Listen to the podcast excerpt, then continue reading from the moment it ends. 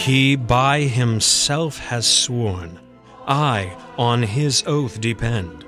I shall on eagle wings upborne to heaven ascend. I shall behold his face. I shall his power adore and sing the wonders of his grace forevermore.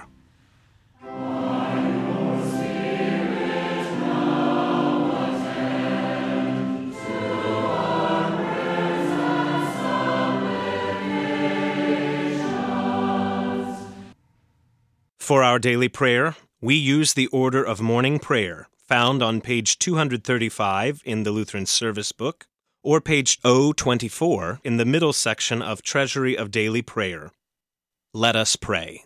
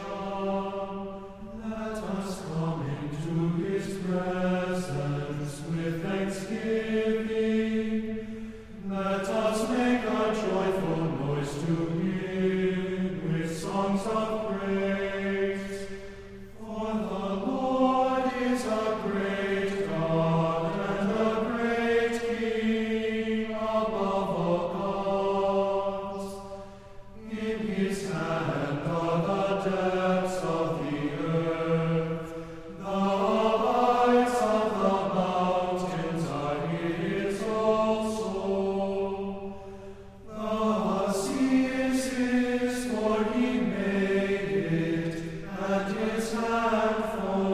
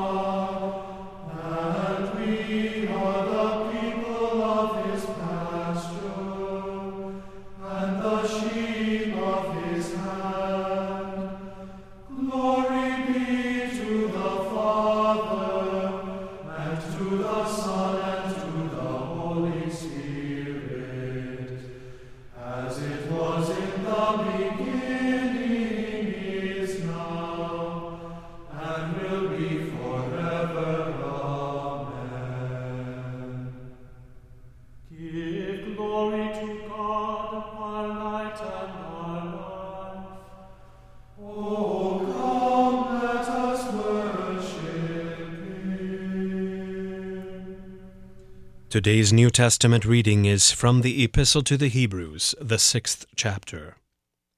Therefore, let us leave the elementary doctrine of Christ and go on to maturity, not laying again a foundation of repentance from dead works and of faith toward God, and of instruction about washings, the laying on of hands, the resurrection of the dead, and eternal judgment.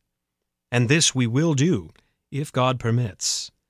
For it is impossible, in the case of those who have once been enlightened, who have tasted the heavenly gift, and have shared in the Holy Spirit, and have tasted the goodness of the Word of God and the powers of the age to come, and then have fallen away, to restore them again to repentance, since they are crucifying once again the Son of God to their own harm, and holding him up to contempt for land that has drunk the rain that often falls on it, and produces a crop useful to those for whose sake it is cultivated, really receives a blessing from God.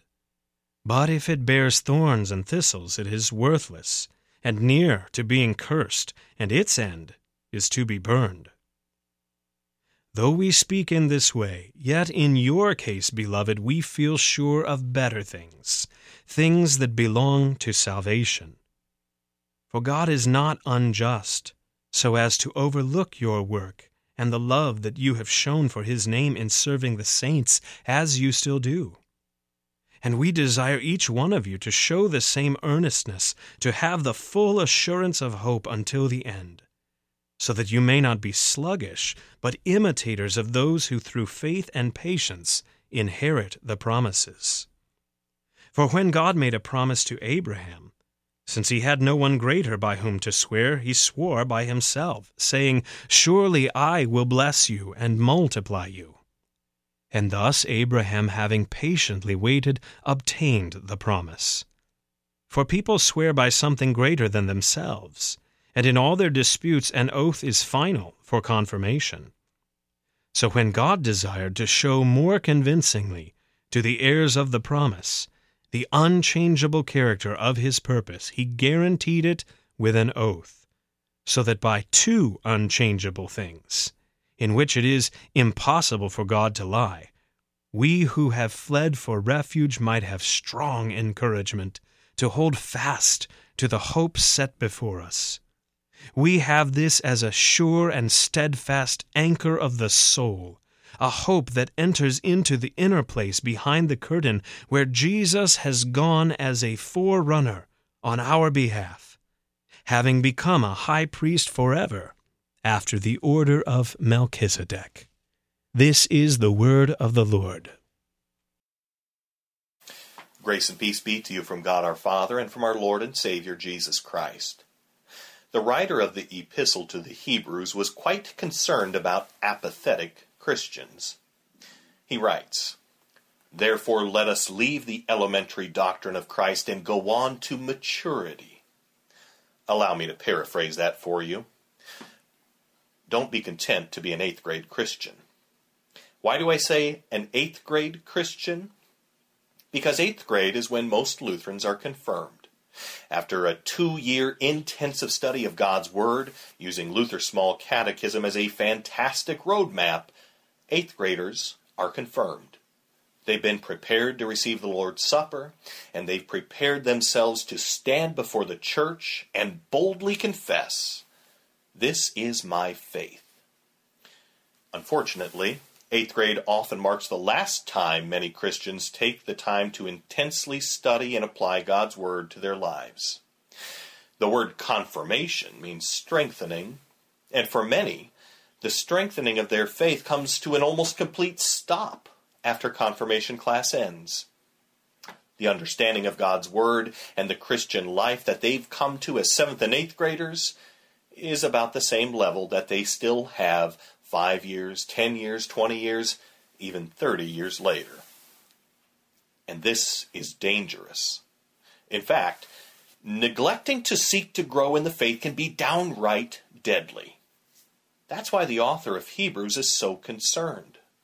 He warns, For it is impossible in the case of those who have once been enlightened, who have tasted the heavenly gift and have shared in the Holy Spirit, and have tasted the goodness of the Word of God and the powers of the age to come, and then have fallen away, to restore them again to repentance, since they are crucifying once again the Son of God to their own harm and holding him up to contempt.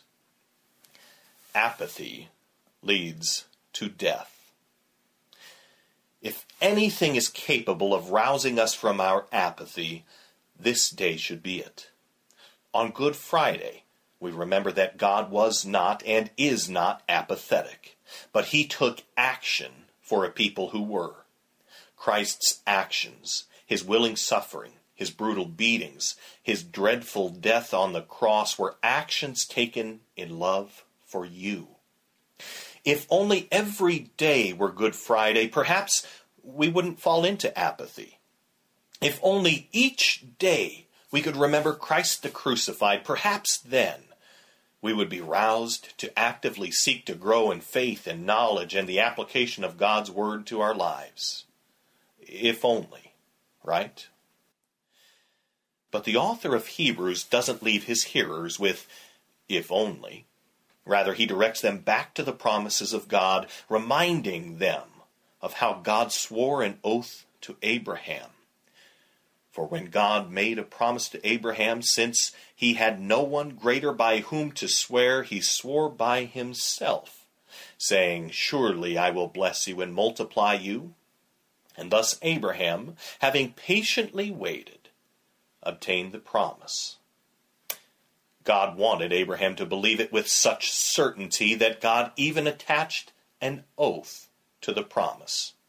And since there is nothing greater than God by which to swear, God attached his own name to the oath. God doesn't leave us with if only either. In holy baptism, he attached his name to the promise of forgiveness, new life, and salvation. In baptism, he unites you with the death of Christ. In baptism, he unites you with the resurrection of Jesus. So on this Good Friday, look to the cross and see love in action as you remember Christ's death for you. And each day, remember your baptism, the promises of God attached to it, and that it is trustworthy, for God has placed his very name upon you through it. When there is a loving God on the cross for you, and a loving God who makes you his own in baptism, there is no more room for apathy. In Jesus' name, Amen. Let us pray. Almighty God, graciously behold this your family, for whom our Lord Jesus Christ was willing to be betrayed and delivered into the hands of sinful men, to suffer death upon the cross through the same Jesus Christ, your Son, our Lord, who lives and reigns with you and the Holy Spirit, one God, now and forever. Amen. O Lord, our heavenly Father, almighty and everlasting God, you have safely brought us to the beginning of this day. Defend us in the same with your mighty power, and grant that this day we fall into no sin neither run into any kind of danger, but that all our doings, being ordered by your governance, may be righteous in your sight. Through Jesus Christ, your Son, our Lord, who lives and reigns with you and the Holy Spirit, one God now and forever. Amen. Taught by our Lord and trusting his promises, we are bold to pray.